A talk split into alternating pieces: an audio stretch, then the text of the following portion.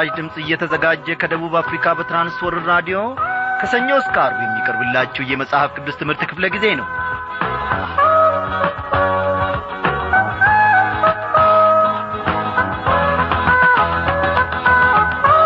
እንደምናመሻችሁ በጌታ የተወደዳችሁ ክብራን አድማጮቼ እግዚአብሔር አምላካችን በነበርንበት ስፍራ ጠብቆን እንደ ገና ደግሞ በቃሉ ማድ ዙሪያ አንድ ላይ ሰብስቦናል በዚህን ሰዓት እያንዳንዳችሁ ራዲዮናችሁን እከፍታችሁ እግዚአብሔርን በመጠባበቅ ላይ እንደሆናችሁ አስባለሁ እኔም እንደዚሁ።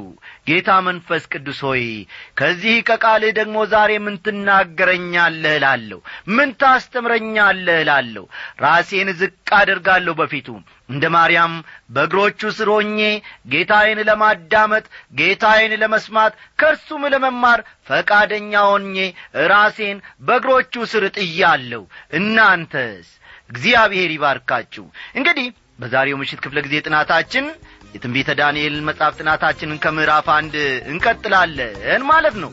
እግዚአብሔር የሚኖረንን ጊዜ ሁሉ ይባርክልን እያልን በዚህ ዝማሬ ጌታችንን እስቲ ከፍ ከፍ እናርገው ነፍሴ ባንተ ተስፋ ያላት ልቤም ሁሌ ደስ የሚላት እፎ ያልኩት ሁሉም ትቼ አንተ ብርታት ተመክቼ ነፍሴ ባንተ ተስፋ ያላት ልቤም ሁሌ ደስ የሚላት እፎ ያልኩት ሁሉን ትቼ አንተ ብርታት ተመክቼ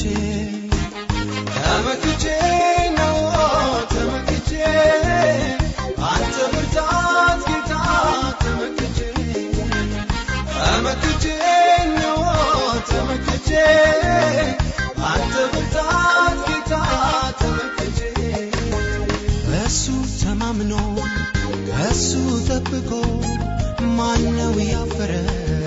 ጌታ ጌታ ጌታህን ብሎ በሱ ተማምኖ ከሱ ጠብቆ ማነው ያፈረ?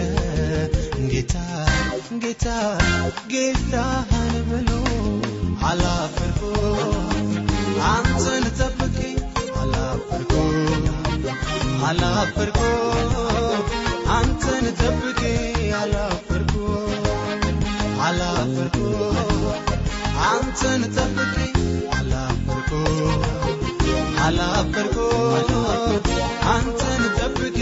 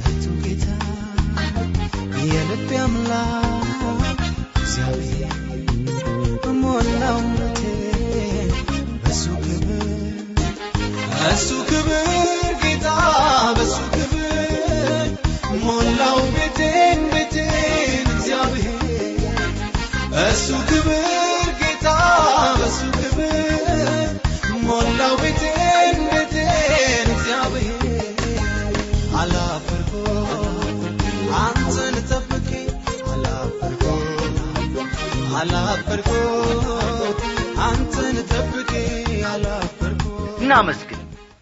አምላካችን ጌታችን መድኃኒታችን ሆይ እናመሰግንሃለን። ነፍሳችን ባንተ ታምናለችና እነሆ እግዚአብሔር አምላኬና ጌታዬ ሆይ ይህን የመሰለ ዕድል ሰጥተህን ደግሞ በየቤታችን በራዲዮናችን ዙሪያ ከቤተሰባችን ወይ ከጓደኞቻችን ጋር አንድ ላይ በመሆን ቃልህን እንድንሰማ ይህንን በጎነት ይህንን ቸርነት ስለ ለገስከን እጅግ አድርገን እናመሰግንሃለን።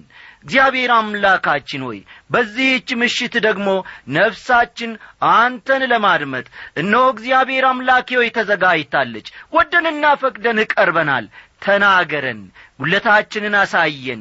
የምንራመድበትንም መንገድ እግዚአብሔር አምላካችን ሆይ በቃል አማካኝነት እንድታሳየን ጌታ ሆይ እንለምንሃለን።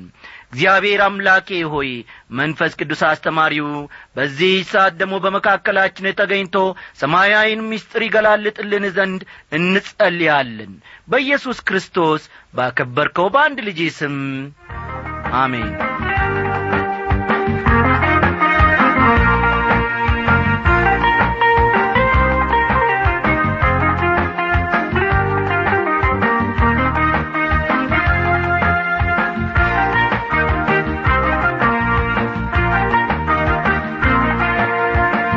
ክቡራን አድማጮቼ።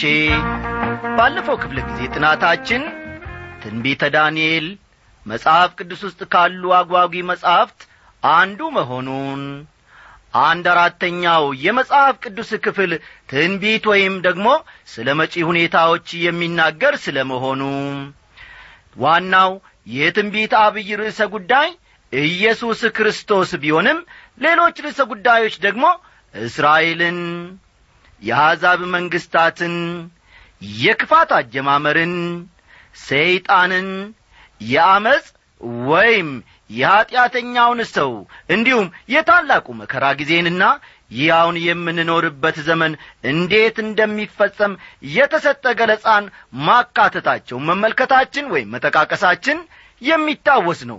እግዚአብሔር የተመሰገነ ይሁን ዛሬ ደግሞ ማለትም ከዛሬ ምሽት ጀምረን ምዕራፍ አንድ ቁጥር አንድን በመመልከት ትምህርታችንን እንጀምራለንና መጽሐፍ ቅዱሶቻችሁን ገለጥ ገለጥ አድርጋችሁ ትንቢተ ዳንኤል ምዕራፍ አንድ ቁጥር አንድን አውጡ። የሚኖረንን ጊዜ ሁሉ እግዚአብሔር ይባርክልን።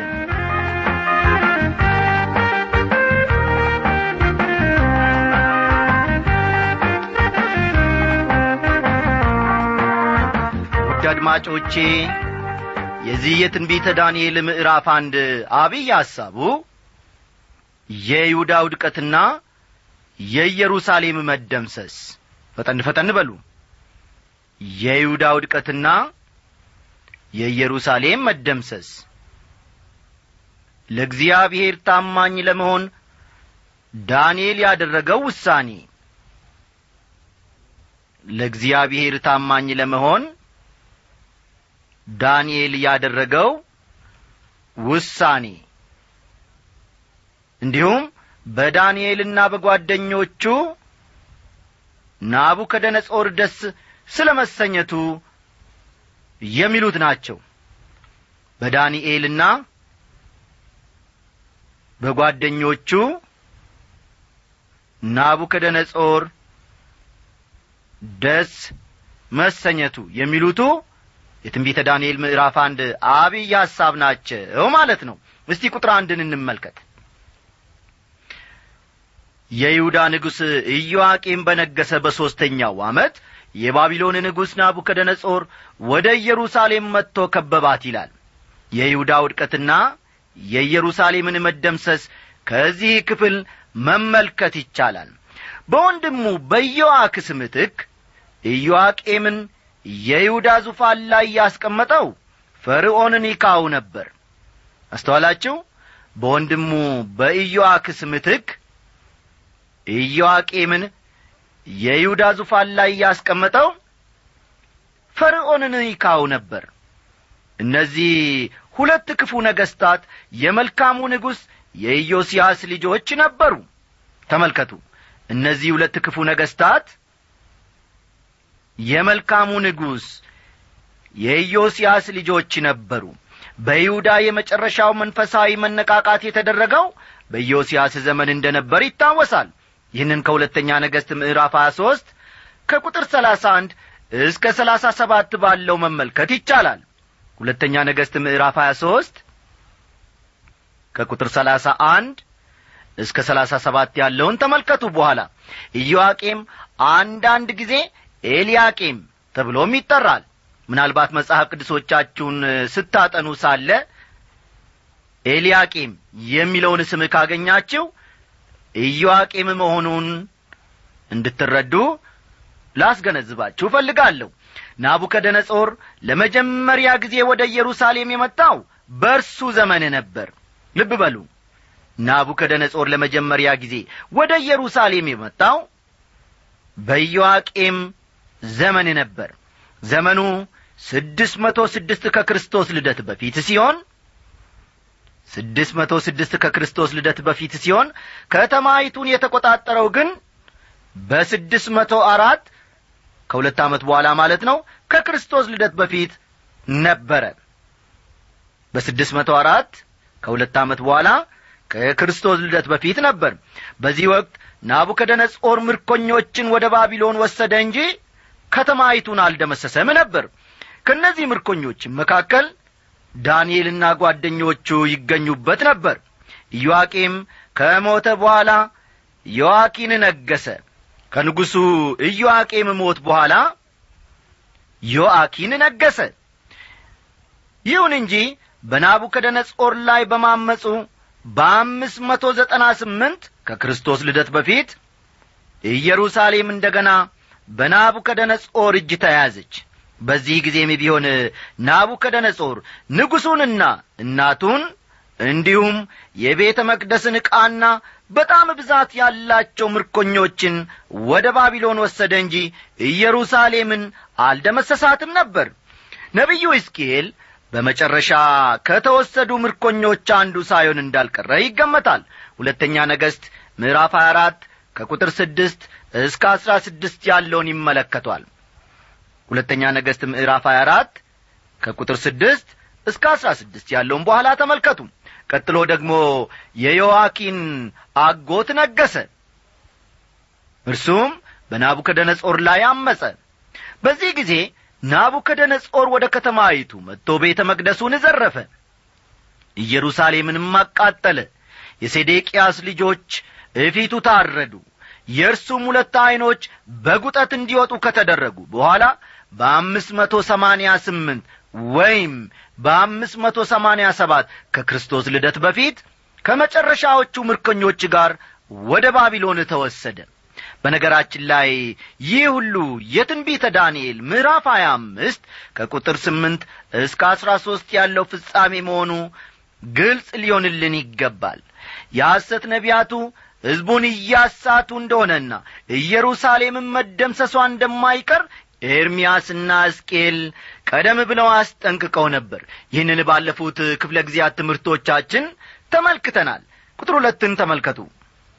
ጌታም የይሁዳን ንጉሥ ኢዮአቄምን ከእግዚአብሔር ቤት ዕቃ ከፍሎ በእጁ አሳልፎ ሰጠው። እርሱም ወደ ሰናወር ምድር ወደ አምላኩ ቤት ወሰደው። ዕቃውንም ወደ አምላኩ ግምጃ ቤት አገባው ይላል በዚህ ወቅት በጣም ጥቂቱ የቤተ መቅደስ ንብረት ነበር ወደ ባቢሎን የተወሰደው። ልብ በሉ። በዚህ ወቅት በጣም በጥቂቱ የቤተ መቅደስ ንብረት ነበር ወደ ባቢሎን የተወሰደው። አብዛኛው ቅርስ የተዘረፈው ዮዋኪን ድል በተመታበት ጊዜ ነበር። ይህንን ከሁለተኛ ነገሥት ምዕራፍ 24 ቁጥር 13 መመልከት ይቻላል። ሁለተኛ ነገሥት ምዕራፍ 24 ቁጥር 13 የእግዚአብሔርን ቤት ዕቃ ናቡከደነጾር ወደ አምላኩ ቤት ወደ ሰናወር ወሰደ። የኋላ ኋላ የንጉሡ የልጅ ልጅ ብልጣሶር በአንድ ግብዣ ላይ በእነዚህ ዕቃዎች ሲገለገልባቸው ስንመለከት ይህን ታሪክ እንድታስታውሱ እመክራለሁ። እስቲ ቁጥር ሦስትና አራትን አለፍ ብለን እኒ። ንጉሡም ነውር የሌለባቸውንና መልከ መልካሞቹን በጥበብ ሁሉ የሚያስተውሉትን ዕውቀትም የሞላባቸውን ብላተኞችና አስተዋዮች የሆኑትን በንጉሡም ቤት መቆም የሚችሉትን ብላቴኖች ከእስራኤል ልጆች ከነገሥታቱና ከመሳፍንቱ ዘር ያመጣ ዘንድ የከለዳውያንንም ትምህርትና ቋንቋ ያስተምሯቸው ዘንድ ለጃንደረቦቹ አለቃ ላሴፋኔዝ ነገረ ይላል።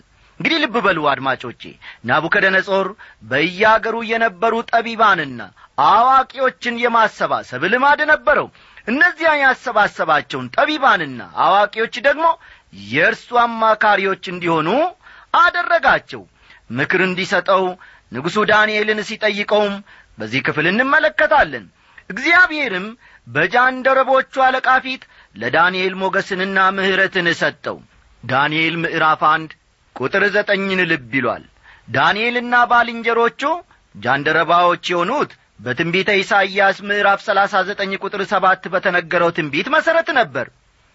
ትንቢተ ኢሳይያስ ምዕራፍ ሰላሳ ዘጠኝ ቁጥር ሰባትን ብትመለከቱ ዳንኤልና ባልንጀሮቹ ጃንደረባዎች መሆናቸውን ማንበብ ይቻላል። ከአንተም ከሚወጡት ከምትወልዳቸው ልጆች ማርከው ይወስዳሉ። በባቢሎንም ንጉሥ ቤት ውስጥ ጃንደረቦች ይሆናሉ ይላል ብዙ የመጽሐፍ ቅዱስ ምሁራን እንደሚስማሙበት ዳንኤል በምርኮ ሲወሰድ አስራ ሰባት ዓመት ይሞላው ነበር። አስተውሉ። ዳንኤል በምርኮ ሲወሰድ የአስራ ሰባት ዓመት ጎረምሳ ነበር ማለት ነው። እዚያ ከተወሰደ በኋላ ጃንደረባ ተደርጓል። ሚስት አለማግባቱና ልጅም አለመውለዱ ከዚህ የተነሣ ነው ይላሉ። ቁጥር አምስት። ንጉሡም ሦስት ዓመት ያሳድጓቸው ዘንድ ከዚያም በኋላ በንጉሡ ፊት ይቆሙ ዘንድ ከንጉሡ መብል ከሚጠጣውም ጠጅ በየለቱ ድርጓቸውን አዘዘላቸው ይላል።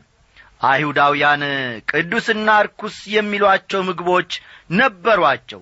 አረማውያን ግን ያገኙትን ነበር የሚመገቡት። ስለዚህም የሙሴ ሕግ የሚከለክላቸውን ምግቦች ላለመመገብ ዳንኤልና ባልንጀሮቹ ውሳኔ አደረጉ ለእግዚአብሔር ታማኝ ለመሆን ዳንኤል ያደረገውን ውሳኔ ደግሞ ከቁጥር ስድስትና ሰባት መመልከት ይቻላል። በእነዚህም መካከል ከይሁዳ ልጆች ዳንኤልና አናንያ ሚሳኤልና ዛሪያ ነበሩ። የጃንደርቦቹም አለቃ ስም አወጣላቸው። ዳንኤልን ብልጣሶር አናንያንም ሲድራቅ ሚሳኤልንም ሚሳቅ አዛርያንም አብድናጎ ብሎ ጠራቸው ይላል የጃንደርቦቹ አለቃ የብራዊ ስማቸውን በአረማውያን ስም ለወጠላቸው። ተመልከቱ ዳንኤልን ምን አለው? ብልጣሶር አለው። ብልጣሶር ማለት በዓልን የሚያመልክ ማለት ነው። በዓል የአረማውያን አምላክ መሆኑ ይታወቃል። የተቀሩት ወጣቶችም እንዲሁ በአረማውያን ስም እንዲጠሩ አድርጓል። ቁጥር ስምንት ዳንኤልም በንጉሡ መብልና በሚጠጣው ጠጅ እንዳይረክስ በልቡ አሰበ። እንዳይረክስም የጃንደረቦቹን አለቃ ለመነ ይላል። ዳንኤል እግዚአብሔርን ለማስከበር ቁርጥ ውሳኔ አድርጓል። እንደ እውነቱ ከሆነ ዳንኤል የወሰደው እርምጃ ሞት የሚያስከትልበት ነበር። እርሱና ጓደኞቹ የባቢሎናውያንን ምግብ በመመገብ ራሳቸውን ማርከስ አልፈለጉም ምን መመገብ እንዳለባቸውና ምን መመገብ እንደሌለባቸው እግዚአብሔር በግልጽ ነግሯቸው ነበር። ለምሳሌ ያክል ዘሌዋውያን ምዕራፍ አሥራ አንድ ከቁጥር አርባ አራት እስከ አርባ ሰባት ዘሌዋውያን ምዕራፍ አሥራ አንድ ከቁጥር አርባ አራት እስከ አርባ ሰባት ያለውን ብትመለከቱ እኔ እግዚአብሔር አምላካችሁ ነኝና ሰውነታችሁን ቀድሱ ቅዱሳንም ሁኑ እኔ ቅዱስ ነኝና በምድርም ላይ በሚሳብ ተንቀሳቃሽ ሁሉ ሰውነታችሁን አታርክሱ። እኔ አምላካችሁ ሆን ዘንድ ከግብፅ ምድር ያወጣኋችሁ እግዚአብሔር ነኝ። እኔ ቅዱስ ነኝና እናንተ ቅዱሳን ሁኑ ይላችኋል። የእንስሳና የወፍ በውሃም ውስጥ የሚንቀሳቀስ የፍጥረት ሁሉ በምድርም ላይ የሚንቀሳቀስ የፍጥረት ሁሉ ሕግ ይህ ነው ወዳጆቼ በርኩስና በንጹሕ መካከል የሕይወት ነፍስ ካላቸውም በምትበሉትና በማትበሉት መካከል እንድትለዩ ነው ይላል ጌታ። ምናልባትም ዳንኤልና ባልንጀሮቹ ናዝራውያን ሳይሆኑ አልቀሩም። አስተዋላችሁ? ዳንኤልና ባልንጀሮቹ ናዝራውያን ሳይሆኑ አይቀሩም። ናዝራውያን ደግሞ የወይን ጠጅ እንዳይጠጡ በሙሴ ሕግ ተከልክለዋል ይህንን ታውቃላችሁ አይደል? ከወይን ጠጅና ከሚያሰክር መጠጥ ራሱን የተለየ ያድርግ። ከወይን ወይም ከሌላ ነገር የሚገኘውን ሆምጣጤ አይጠጣ ይላል ቃሉ። ከዚህም በላይ እነዚህ ወጣቶች እናንተ የእግዚአብሔርን ዕቃ የምትሸከሙ ሆይ እልፍ በሉ እልፍ በሉ። ከዚያ ውጡ እርኩሱን ነገር አትንኩ ከመካከሉ አውጡ ንጹሐን ሁኑ የሚለውን የነቢዩ ኢሳይያስን ምክር ተግባራዊ አድርገዋል ማለት ነው። ኢሳይያስ ምዕራፍ አምሳ ሁለት ቁጥር አሥራ አንድን ተመልከቱ። ኢሳይያስ ምዕራፍ አምሳ ሁለት ቁጥር አሥራ አንድን መመልከት ይቻላል። በአሁኑ ዘመን ላሉ ተማኞች ግን ይህን ብሉ ይህን ደግሞ አትብሉ የሚል ዝርዝር እንዳልተሰጣቸው ግልጽ ነው። ከአንደኛ ቆሮንቶስ ምዕራፍ አስር ከቁጥር ሀያ አምስት እስከ ሀያ ሰባት እንደምንመለከተው ከአንደኛ ቆሮንቶስ ምዕራፍ አስር ከቁጥር ሀያ አምስት እስከ ሀያ ሰባት ባለው ስፍራ እንደምንመለከተው ጳውሎስ በሥጋ ገበያ የሚሸጠውን ሁሉ ከሕሊና የተነሣ ሳትመራመሩ ብሉ። ምድርና በእርሷ የሞላባት ሁሉ የጌታ ነውና ብሏል። እንደገና ደግሞ በአንደኛ ቆሮንቶስ ምዕራፍ ስምንት ቁጥር ስምንት በአንደኛ ቆሮንቶስ ምዕራፍ ስምንት ቁጥር ስምንት መብል ግን ወደ እግዚአብሔር አያቀርበንም። ባንበላም ምንም አይጐልብንም ብንበላም ምንም አይተርፈንም ይላል። እነዚህ አይሁዳውያን ወጣቶች ግን የሙሴን ሕግ መጠበቅ ነበረባቸው። ከዚህም የተነሣ ለአምላካቸው ታማኝነታቸውን ማሳየት ነበረባቸው። እስቲ ቁጥር ዘጠኝን ደግሞ አለፍ ብለን እኔ እግዚአብሔርም በጃንደረቦቹ አለቃ ፊት ለዳንኤል ሞገስንና ምሕረትን ሰጠው ይላል። እግዚአብሔር ከዮሴፍ ጋር በግብፅ እንደ ነበረ ሁሉ አሁንም ከዳንኤል ጋር ነበር። በሰዎች ፊት ሞገስንና ምሕረትን ማግኘቱ ከዚህ የተነሣ እንጂ የአጋጣሚ ጉዳይ አልነበረም። እንዴት ደስ ያሰኛል! ቁጥር አስርን አለፍ በሉና ተመልከቱ። የጃንደረቦቹም አለቃ ዳንኤልን መብልና መጠጡን ያዘዘላችሁን ጌታዬን ንጉሡን እፈራለሁ። በዕድሜ እንደ እናንተ ካሉ ብላቴኖች ይልቅ ፊታችሁ ከስቶ ያየ እንደሆነ ከንጉሡ ዘንድ በራሴ ታስፈርዱብኛላችሁ አለው ይላል። የሚገርም ነው። የግድ ይህን መብል መብላት አለባችሁ በማለት የጃንደረቦቹ አለቃ እነ ዳንኤልን መጫና አልፈለግም ይሁን እንጂ ሕይወቱ ስጋት ላይ እንደሆነ ያውቃል ቁጥር አሥራ አንድና አሥራ ሁለትን እኔ ዳንኤልም የጃንደረቦቹ አለቃ በዳንኤልና በአናንያ በሚሳኤልና በአዛርያ ላይ የሾመውን ሜልዳርን እኛን ባሪያዎችን አስር ቀን ያክል ትፈትነን ዘንድ እንለምንሃለን። የምንበላውንም ጥራጥሬ የምንጠጣውንም ውሃ ይስጡን ይላል። የምንበላውን ጥራጥሬ የምንጠጣውን ውሃ ስጡንና ለትንሽ ቀን ፈትኑን። ያኔ ጮማ ከበሉት ይልቅ በመልካም ሁኔታ ላይ እንደምንገኝ ማረጋገጥ ትችላላችሁ ነው ዳንኤል የሚለው። የዛሬው የመጨረሻ ቁጥራችን ቁጥር አሥራ ሦስት ነው። እስቲ እናንብበው። ከዚያ በኋላ የእኛን ፊትና ከንጉሡ መብል የሚበሉትን የብላቴኖችን ፊት ተመልከት። እንዳየውም ሁሉ ከባሪያዎች ጋር የወደድከውን አድርግ አለው ሲል ይናገራል። በጃንደረቦቹ አለቃ ፊት እግዚአብሔር ለዳንኤል ሞገስ ሰጥቶታል። ስለሆነም የጠየቀውን ሊፈቅድለት ነው። ዳንኤል በባቢሎናውያን ምግብ እንዳይረክስ በልቡ አሰበ ይላል መጽሐፍ ቅዱስ። ክርስቲያን እንደ መሆናችን መጠን በምግባራችንም ሆነ በጸባያችን ከዚህ ዓለም መለየት እንደሚገባን ግልጽ ነው ይህም በተመለከተ ክርስቲያኖች ነገሩን ሁሉ በመብልና በመጠጥ ዙሪያ ብቻ የመወሰን አዝማሚያ ያሳያሉ። አንዳንድ ማድረግ ባለብንና በሌለብን ነገሮች ዙሪያም ግትርነትን ያሳያሉ። በቅርቡ የዘወትር አድማጫችን ከሆነች ከአንዲት ሴት ደብዳቤ ደረሰኝ። ይህቺ ሴት ክርስቲያን ከሆነች በኋላ ጌታን የግል አዳኙ አድርጋ ከተቀበለች በኋላ ማለቴ ነው ከተወሰኑ ወገኖች ጋር ኅብረት ማድረግ ጀምራለች። እነዚያ ወገኖች ደግሞ ማድረግ ስለሌለባትና ማድረግ ስላለባት ነገሮች ዝርዝር ይሰጧታል።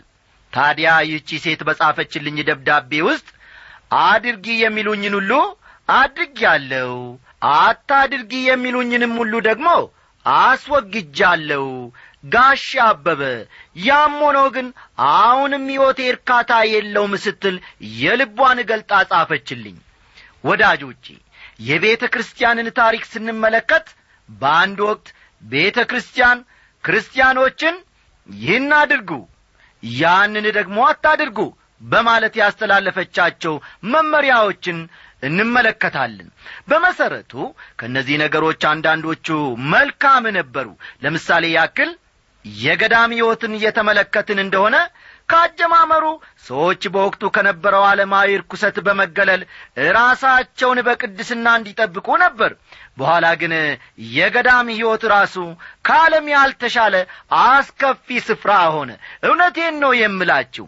በአንድ ወቅት ጌታ ኢየሱስ ክርስቶስ ፈሪሳውያንን እናንተ ፈሪሳውያን የጽዋውንና የወጪቱን ውጪ ታጠራላችሁ ውስጣችሁ ግን ቅሚያና ክፋት ሞልቶበታል በማለት ገስጿቸው እንደ ነበር ማስተዋል አለብን። ማቴዎስ ምዕራፍ አሥራ አንድ ቁጥር ሰላሳ ዘጠኝን ይመለከቷል። ማቴዎስ ምዕራፍ አሥራ አንድ ቁጥር ሰላሳ ዘጠኝን ተመልከቱ። እንደ ምሕረቱ መጠን ለአዲስ ልደት በሚሆነው መታጠብና በመንፈስ ቅዱስ በመታደስ አዳነን እንጂ እኛ ስላደረግነው የጽድቅ ሥራ አይደለም ይላል ቲቶ ምዕራፍ ሦስት ቁጥር አምስትን ተመልከቱ። የቅድስና ሕይወትን እንድንኖር ከተፈለገ ይህን ልብ በሉልኝ።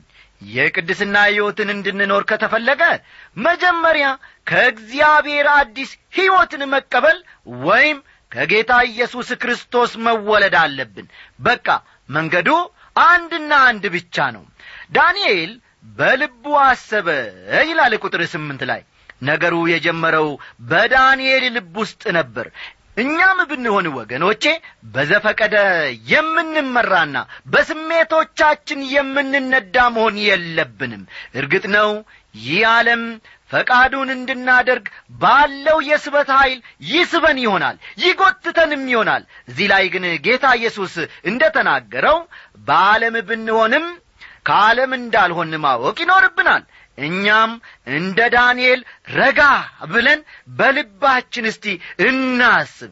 ከዚህም በተጨማሪ ጌታ እግዚአብሔርንና ሰውን ማገልገል አትችሉም ብሏል። ስለዚህ ለማን እንደምንታዘዝ አሁኑኑ በዚህች ምሽት እንወስን